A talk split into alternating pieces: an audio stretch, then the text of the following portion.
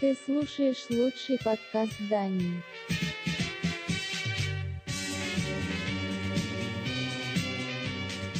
Музыкальная милиция.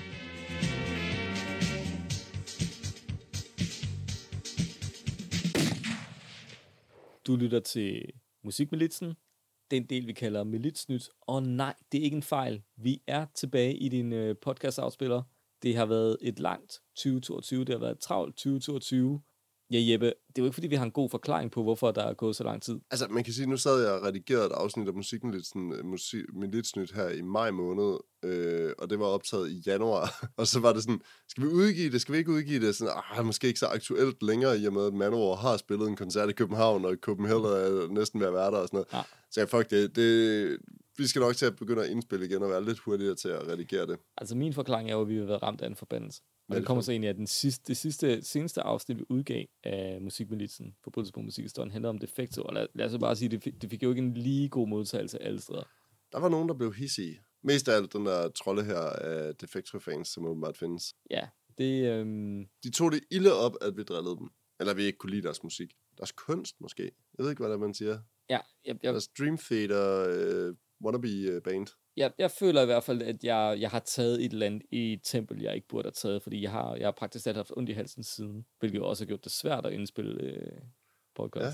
Altså, jeg har haft drønende travlt på arbejde også, og det er selvfølgelig ikke... øh, Det er også lidt en undskyldning. Og så vil jeg også sige, vi satte også en bare gevaldigt højt ved, at vi sagde, at det næste, vi skal indspille, det er Sebastian. Den har satan edme trykket til noget, Kristoffer. Det, ja, det er en dårlig undskyldning, men de der, hvad, på den anden side af 35 Ja. plader, man har været igennem, det er fandme Jamen altså, meget. alle store bands øh, har, en, øh, har et øh, album, et konceptalbum, hvor, hvor de har slået et for stort brød op, og måske øh, har Sebastian været vores øh, store konceptalbum. det var sådan en hurdle, man vidste, man skulle hen til, og man vidste også, at man skulle tage den på et eller andet tidspunkt. Men lige præcis, hvordan man skulle tage den, har været lidt svært, ikke? De, der er enormt meget, og man kunne, vi har jo også haft diskussioner om, hvorvidt man bare skulle droppe alt, hvad der hedder musical, så film soundtrack og sådan noget, men så alligevel, så vil det også være sådan lidt at gå imod konceptet, ikke? Ja, jeg håber i hvert fald, at vi er blevet klogere, men, øh, men det, I kan se frem til i de kommende, i de kommende måneder af Musikmilisten, skulle gerne være ja, selvfølgelig nye afsnit, både af Forbrydelse mod musikhistorien. Vi arbejder også stadig på nye formater. Jeg kan, jeg kan smide en lille bombe, der hedder, jeg, jeg er i kontakt med blandt andet nogle øh, semikendte forfattere, der måske vil medvirke i podcasten. Det lyder spændende. Ja, vi har lidt forskelligt legnet op, Mhm. mm-hmm. øh, og så lover vi også en, øh, den sædvanlige variation af grupper. Jeg tænker, der, Mhm. der kommer noget, noget nyt, noget gammelt, noget man ikke har set komme. Noget lån, noget stjålet, noget brugt, noget blåt. Lige præcis. Som, øh, som Jeppe sagde, så har vi lavet, øh, og det er så ubrugeligt nu, øh, lidt øh, optagter til diverse koncerter, der skal komme i foråret og festivaler. Så i stedet for optag, kan vi måske øh, lave et lille hurtigt gennemgang af de festivaler, der i skrivende stund har fundet sted. Ja, jeg har ikke øh, været på nogen festivaler. jeg har været på festival.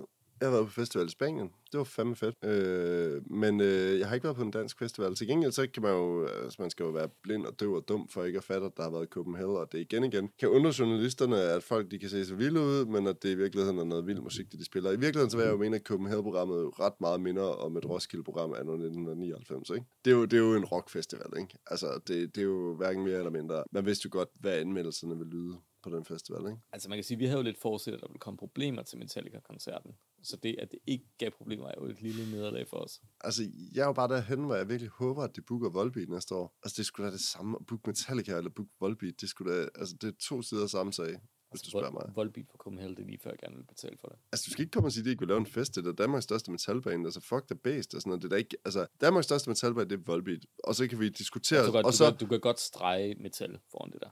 Nå ja, men du kan da strege metal foran mange af de bands, der spiller på Roskilde, eller på Copenhagen. Altså, Jamen, jeg mener, Vol, Volbeat er det største. Men øh, Nå, nej, men jeg, jeg mener bare, at det, er jo- det er jo ikke for sådan at være kontrær på det der overhovedet. Det er jo også en stående joke, selvfølgelig skal vi have Volbeat med i det her program. Vi har der optaget en dummy. Det første, vi optog, var faktisk om Volbeat, og det er så aldrig rigtig udkommet, fordi det var sådan, før vi ligesom har fundet konceptet i det. Ikke? Øh, Så selvfølgelig skal Volbeat der med på et eller andet tidspunkt. Jeg ved bare ikke helt, hvem der skal forsvare, hvem der skal være anklager. det bliver med svært. Men, Det, det vi øhm, bliver nødt til at trække, uh, trække lod. Jeg glæder mig i hvert fald til at lytte til Volbeat live-pladen igen. ja, det gør også. Den fra parken der, den er fed. Jeg kan Op, ved- jeg- op jeg- og laveren, København. Ej, det er den fra Forum. Jeg Er det den fra Forum? Ja, den, Okay. den, fra parken, er, den fra parken er den nye. Men ellers, jeg ved ikke, at er, er der så meget mere at sige? Vi, øh, Jo, men altså, jeg, jeg synes, at de der på festivalfronten, så jeg synes jeg også, lige, man skal, når man nu har sådan noget som Copenhagen, altså jeg er da meget forundret over, at alle bandmedlemmer overlevede Copenhagen, ikke? Man kunne godt have været ude i et eller andet sådan hjertestop backstage eller et eller andet, ikke? Det er rigtigt. Folk, folk, der sådan er så dement, at de ikke kan finde scenen, eller Nå. ældre sagen, har de faktisk også en bod derude og sådan nogle ting, ikke? det er jo sådan noget, vi gerne vil undersøge. Det kan være, at vi skal ad- arbejde på en presseadgang øh, næste år. musik med lidt sådan på research på, på, på ældresagens øh, festival Copenhagen. Altså, gennemsnitsalderen er jo skræmmende høj på de bands, der spiller Ja. på den festival. Det er helt vildt. Altså, og når man sidder og kigger på sådan en band, hvor man tænker sådan, "Nå, men det er da relativt nyt, og så er det et eller andet band, der er 25 år gammel, Mastodon eller sådan noget, ikke? Ja. Og man tænker, det er det nye. Altså, jeg vil sige, jeg så Judas Priest på Roskilde Festival tilbage i 2009 eller sådan noget. Og da jeg så Rob Halford vralte ud i sit læderoutfit og synge Nostradamus, så tænkte jeg, at øh,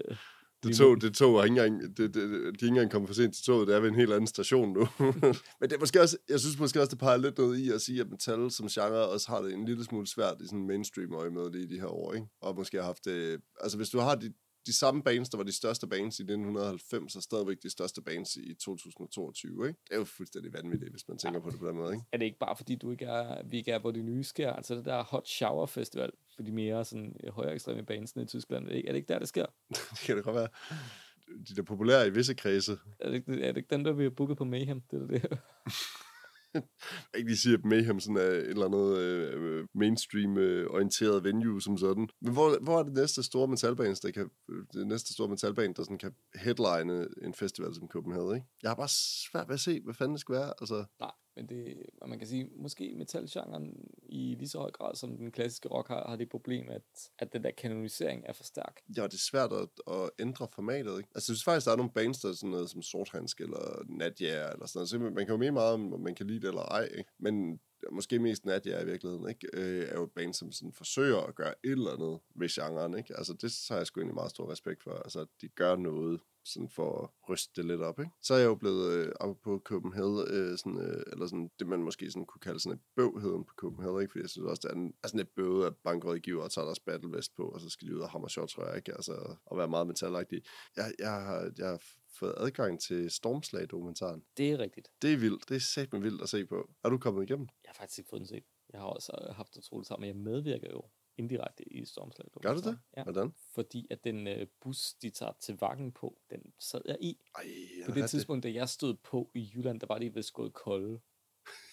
Det er altså stort, det der, Kristoffer. Det er... Jeg, jeg kan sige, da vi kom ned til Vakken, så det der selskab, det var et dansk metalmagasin, der ligesom er stået for busturene. De er ikke måske sådan organisatorisk super stærke. Det, man skal vide om festivaler i Tyskland, er, at øhm, hvor det, jeg vil sige, på Roskilde er sådan, at hvis du kommer og stiller dit telt op et sted, hvor nogen siger, at de er reserveret, det kan godt, måske godt give lidt sådan små konflikter, men du får lov til at gøre det. Hvis du gør det i, på festival i Tyskland, så kommer politiet og fjerner dig. Og det var det, der skete for os. Fedt. Så vi blev henvist til et eller andet fjern hjørne af, af festivalen. Det virker som en festival, hvor jeg nærmest næsten hellere vil brække begge mine ben, end at sætte ben, mine ben på vakken. Og når jeg ser tilbage på de to år, jeg har været der, altså, det var egentlig meget undervældende. Det er næsten sjovere at se nogle af de sådan få metalbands, der kommer på Roskilde, end at tage til Vakken og se kun metalbands. Ja, det kunne jeg forestille mig. Speaking of Roskilde, Roskilde har jo lige været her nu her. Ja. Og nu med far for, at øh, folk så kan lure, hvor lang tid det går, for at de her ting, de kommer ud, så øh, vil jeg sige, Roskilde har lige, lige været her. Er der ting, du godt vil have set på Roskilde Festival? Der er faktisk et par stykker, jeg sådan helt oprigtigt godt kunne tænke mig at se.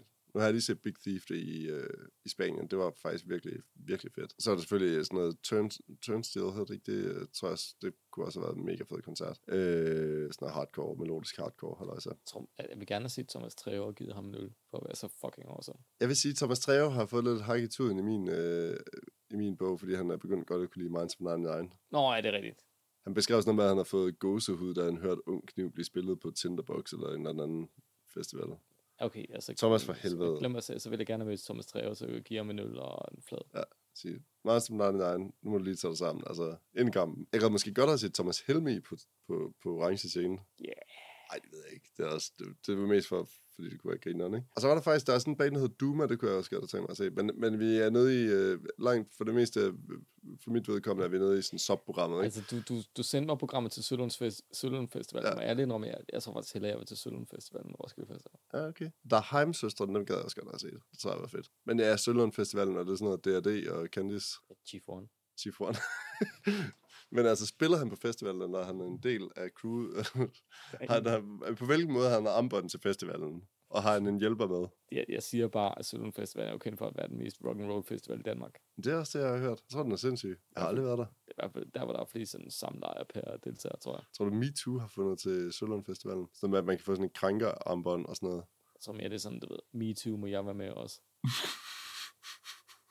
og så går vi ned og deler en dåsliv så bagefter. Skal du have mere af den roulade? Før dit tårn. Springer, træet springer. Men nej, hvad, hvad festivaler angår, så jeg, jeg har bevæget mig solidt ind i de der øh, festivaler til, til ældre mennesker. Ja. Så det er sådan noget Esbjerg Rock Festival. ah, Christoffer. Really? Det, er helt vildt, tror jeg. Ja, det kan være. Ej, det er ikke det, jeg helst. Jeg synes faktisk, den der festival i Barcelona var fed premiere sound. Det var fandme fedt. Jeg kunne måske også godt tænke mig sådan en country western festival. Et eller andet sted i Jylland. Sådan med noget virkelig sådan noget dårlig country og noget halm på, halm på gulvet. Og Ja, det tror jeg også godt, jeg vil kunne dække. Måske et par timer i hvert fald. Jeg tror bare, jeg tror, man har et romantisk forhold til det der med at tage på lortefestivaler. Altså det der med sådan, vågne op i sit telt på Jelling Festival i regnvejr og høre dem spille den der sang med Roger and Over Volvo B18 på fuld hammer over et eller andet nabolejr telt, hvor de fuldstændig hammer afsted på amfetamin, ikke? Den del savner jeg altså ikke. Ja, det gør jeg sgu ikke. Altså, skal jeg være, skal jeg være helt ærlig, så rent musikalsk vil jeg jo i mange tilfælde få mere ud af en god, solid bytur, hvor vi har en rulle tier og en jukebox et eller andet sted på en bro bodega, og så bare sætte det musik på, vi gerne vil høre. Det er også fedt. Det kan jeg også noget. Men nu må jeg, også, jeg har måske også et andet forhold til live musik end dig. Ja, ja, altså, jeg, jeg, jeg er gået all in på at være sådan demonstrativt ligeglad. ja, men det kan jeg også et eller andet, altså helt sikkert. Så ingen festivaler til mig i år, Nej. men øh, Sølund Festivalen har ikke været der endnu, tror jeg. vi, kan nå, vi kan nå det endnu. Музыкальная милиция. Nu er vi klar til et nyt segment i øh, Militsnyt, Minimilitsen. Vi har valgt at kalde det dagens klammert, men det er faktisk ikke en, det er to klammerter. Det er en form for spil på en øh, utrolig tragisk baggrund. En af os øh, nævner en klam rockmusiker for musikhistorien, og så skal den anden ligesom matche den historie. Det er selvfølgelig på en, øh, kan man sige, en tragisk baggrund for offerne, men øh, det er også vores måde at bringe lys over nogle af de, øh, kan man sige, overgrebssager, der findes i rockhistorien, som aldrig rigtig bliver nævnt som det første, når man taler om bands, hvor fede de er. Og så, øh, så Jeppe, vil du lægge ud med en klammert for rockhistorien? Det vil jeg gerne, og jeg vil sige, at hvis der nu er nogen, der står og har... Øh, hvis man går hen under A og kigger i sin pladesamling, og der er noget, der står Aerosmith på, så synes jeg måske, at man lige skal tænke to gange, før man smider sådan en plade på igen. Hvis man tænker på, at øh, Aerosmith øh, forsanger Steven Tyler i øh, op igennem 70'erne havde en groupie, som var 14 år gammel, da hun joinede som groupie, og han fik øh, forældrenes accept af at tage den her unge pige med. Det kan være, at det selvfølgelig var en anden tid. Man synes, at kvindefrigørelse eller frigørelse i det hele taget var, at man godt kunne have sex med øh, underage øh, børn på det her tidspunkt. Hvad ved jeg? Nu er tiden ligesom bare en anden, og jeg synes, at når man ser det i det lys, så synes jeg ikke, at man kan se andet end, at Steven Tyler er en ualmindelig klam fyr. Ja, det, øh, det var en stor kanon at fyre af. Det var en af de store, ja. Det må man, det må man sige. Jeg vil gerne matche det med en øh, mindre kendt historie. Nu har vi måske tidligere talt om Judas Priest i øh, et her afsnit. Det var så med Judas Priest, at de havde lidt, lidt som øh, læreren i forsvar mod mørkets kræfter i Harry Potter, så havde Judas Priest ret store problemer med at finde en fast trommeslager op igennem deres karriere. De var igennem nogle stykker, men øh, de havde den trommeslager med, der hed Les Binks, der rent teknisk var dygtig, men han var også kendt under navnet Feather Touch, og nu har forstået, at han ikke slog hårdt nok. Så øh, Judas Priest øh, valgte der midt sidst i 70'erne at skifte ham ud med en anden trommeslager. Det var ventet, det var ikke ventet, at de ville vælge en forholdsvis ukendt trommeslager, der hed Dave Holland, fra et øh, progressivt øh, øh, rockband, der hed Trapezy. Ja. Dave Holland, han øh, er faktisk han er jo faktisk den klassiske Judas Priest trommeslager. Det er ham, der har spillet på uh, British Steel og alle de andre milepæle og op igennem 80'erne. Hvad har du? Øhm, måske ikke nogen showman rent trommemæssigt, men øh, jo alligevel en stabil mand bag tønderne, indtil han blev skiftet ud med øhm, Scott Travis, der er den, hvis den dag i dag er, er ham, der spiller dobbeltpedal på Judas Priest's album. Og hvad skete der så med, med Dave Holland? Jo, han, øh, han spillede selvfølgelig stadig musik, og så har han sig også ved at give øh, privat øh, trommeundervisning til dem, der skulle have behov for det. Og det endte i nogle problemer for ham i 2004, hvor han blev arresteret og fundet skyldig i et forsøg på øh, voldtægt og fire tilfælde af, hvad hedder sådan noget, blufærdighedskrænkelse overgreb på en øh, 17-årig mandlig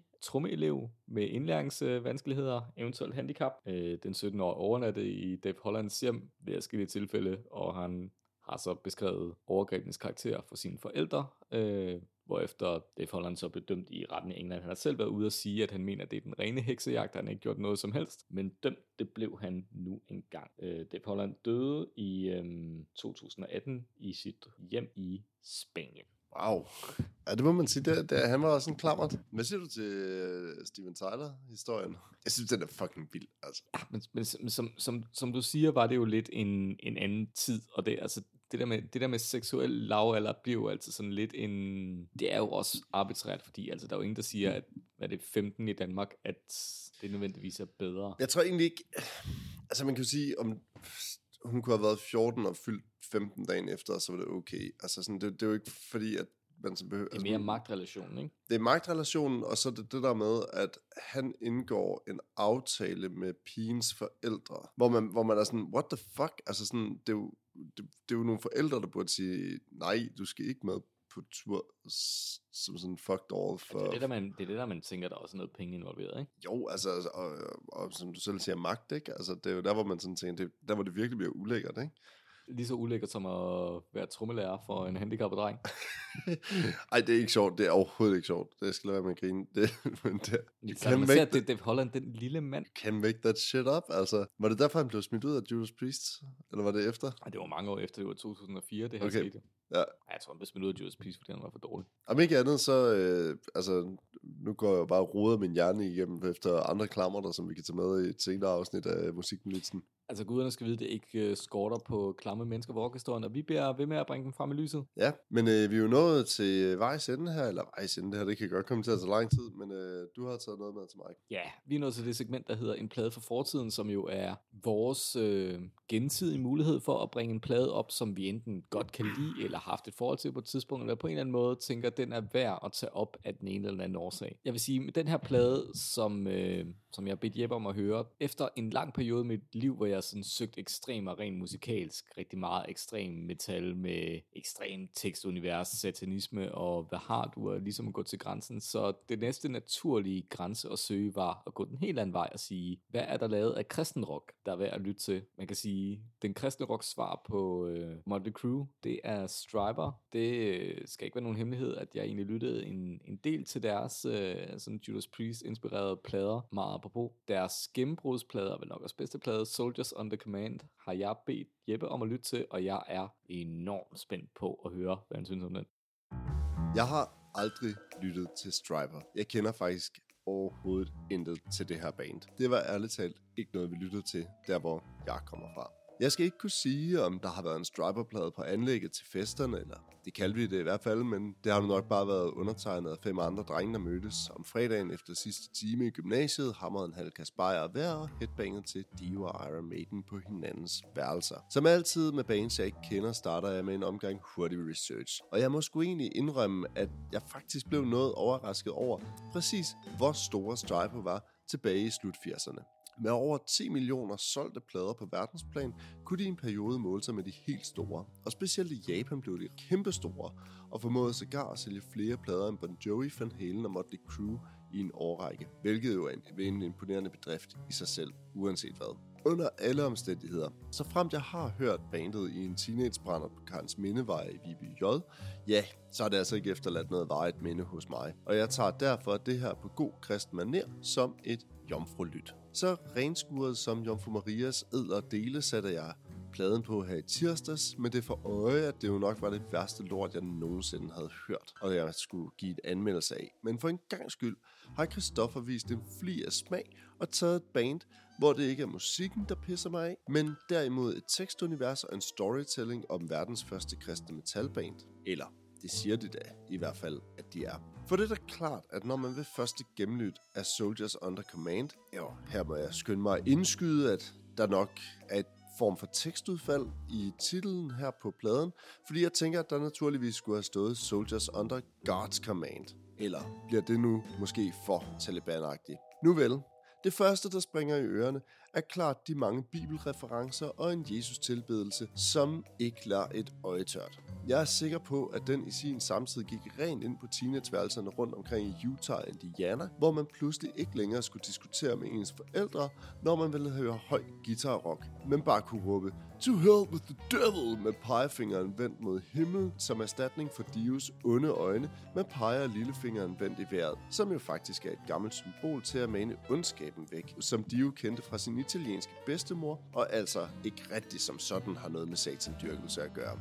Jeg tænker ikke, at det som sådan er nødvendigt at gå super meget ned i detaljen med selve musikken, da det jo i højere grad er alt det andet, der egentlig fylder med det her band. Generelt kan det siges, at det er en meget gennemsnitlig 80'er-plade, indspillet på et fornuftigt budget. Nummerne er ikke som sådan dårlige, men det er heller ikke noget, der for alvor sparker døren ind og efterlader i minder. Åbneren Soldiers Under Command er klart pladens hit, og herfra må man sige, at der har snedet så mange filler ind. Makes Me Wanna Sing har et så irriterende C-stykke, at det virkelig kan undre mig, at man ikke har gemt det nummer længere væk på pladen. Resten lyder stort set ens, dog bliver det generelt hurtigt skruet ned for intensiteten og de hårde numre, og det meste befinder sig i midten af en standard 80'er produktion, med en overvægt af ret innerverende ballader. Og så må man give bandets forsanger og vel sagtens også bandleder Michael Sweets, at hans stemme jo egentlig er ret fed. Selvom det ret hurtigt kommer til at lyde temmelig tidstypisk, og nærmest virker mere som en svag kopi af Halford og Dickinson. Men man skal heller ikke kæmpe sig i kendte koder i musikken, og hans stemme er da bestemt ikke det værste ved det her band.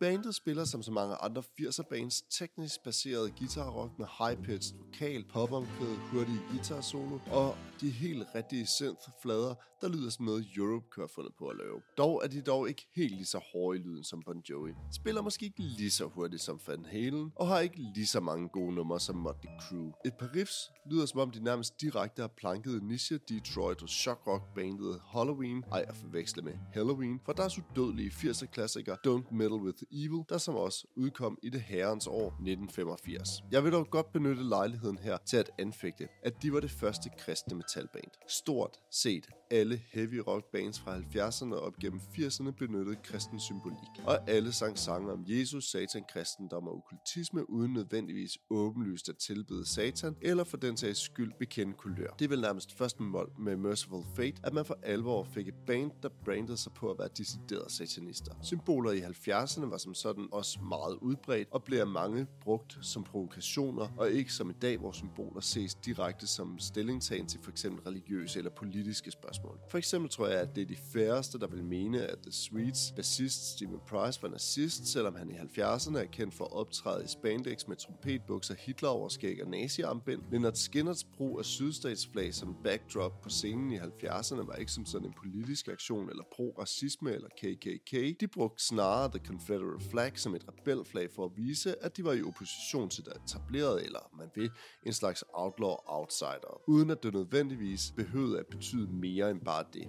For samtidig kunne de jo også skrive sange om deres sorte venner og bekendte fra det kvarter, de voksede op i i Florida, til for eksempel The Ballad of Curtis Lowe, som et udmærket eksempel herpå. Altså ikke noget vidt overherredømme KKK eller sådan noget, det var først langt senere, at det blev tillagt bandet. På samme måde vil jeg mene, at bands, som ofte er blevet associeret i retning af djævletilbedelse, kun har benyttet sig af okult symbolik og refereret bibelcitater, uden at de var satanister, hvilket de fleste i samtidig nok også dybest set var klar over. Men det skal naturligvis ikke hindre en flok fanatiske kristne i at brænde Judas Priest-plader af og stå i demonstrationer foran venues, hvor Black Sabbath skulle spille. Sidstnævnte band kunne ironisk set sagtens ses som en af de første kristne metalbands. Tag for eksempel After Forever fra Master of Reality. Det var en tekst, jeg en, allerede i en alder af 15 stussede over ved det her såkaldte satandyrkende band. Striper er så måske ikke som sådan i opposition til andre metalbands. De tilhører jo sådan set lidt den samme scene, spiller de samme venues og deler mange af de samme fans. Men så kunne det jo være levemåden mange af de andre metalfans og musikere havde tilegnet sig. Djævlehorn, uhens, uhemmet ølindtag og billeder af hårdt pumpet fyre smurt ind i babyolie sammen med en masse let påklædte damer. Og det er naturligvis her, hun ligger begravet. Men så er det jo godt, at Michael Sweet lige staver os igennem nogle basic kristne principper, når nu en homie træder i spinaten og kommer til at groome en kvinde, der på det tidspunkt var under 18 år gammel. Michael Sweet var i hvert fald hurtigt på tasterne på de sociale medier, da Dave Ellefson i foråret 2021 blev anklaget for at groome en kun 17-årig pige, hvilket medførte et eks et øjeblikkeligt exit fra Megadeth. Men i Sweets univers skal man jo lige huske på, at den virkelige forbrydelse jo ligger i, at han i denne akt var sin kone utro, hvilket ifølge ham var den sande forbrydelse, da det er en forbrydelse mod en eller andet bud i Bibelen, som jeg ikke skal gøre mig klog på. I hvert fald skal man som god kristen være god til at tilgive og huske, at djævlen ligger på lur hele tiden i form af diverse fristelser. Sweet havde måske ikke lige helt bogstaver nok i sit opslag til også at kommentere på den 17-årige pige, der måske har fået ødelagt sin tiltro til mænd for bestandigt. Hun kunne jo også bare lade være med at gå rundt og friste som en gammel handkønsbassist fra et falderet metalband. Men sådan er der jo så meget. Nå, back on track. Hvis det var en gruppe muslimer fra Voldsmose, der havde udgivet noget, der hed Soldiers Under Command, eller som det jo retteligt hedder nok, Soldiers Under Guards Command, var de jo nok blevet fuldt tæt af PT i en længere årrække. Men når nu det er en flok hvide kristne kids fra USA, så pyt der være med det. Pladen har ikke som sådan gjort et vejet indtryk. Det er nogle, der er nogle OK numre på, og en masse ligegyldig bras. Så hvad kan vi så lære af Striper? Pladen vil jeg mene er en solid 4 ud af 10'er. Teksterne er jo nærmest mere kitsch end de er noget som helst andet. De har et likstal, der er marginalt højere end Manowar, og på den måde er budskabet jo nemt at forstå. Her kan alle være med. Jeg vil dog godt give dem, at som statement i en tid, hvor bands kunne blive sagsøgt for, at teenagers begik selvmord rundt omkring på baggrund af sangtekster, så har de jo nok været i opposition til et eller andet. Og jeg vil på ingen måde udelukke, at de også har haft en kæmpestor indflydelse på tilgængeligheden af heavy metal for en generation af unge kristne amerikanere, som ikke nødvendigvis havde adgang eller mulighed for at lytte til den her slags musik. Og det tager jeg sgu hatten af for. Tak for det. Interessant at tage, Jeppe. Og med de ord, så runder vi af for denne lille hurtige musikmilitsen øh, opdatering. Vi høres ved i dit podcast feed, og vi tales ved på de sociale medier.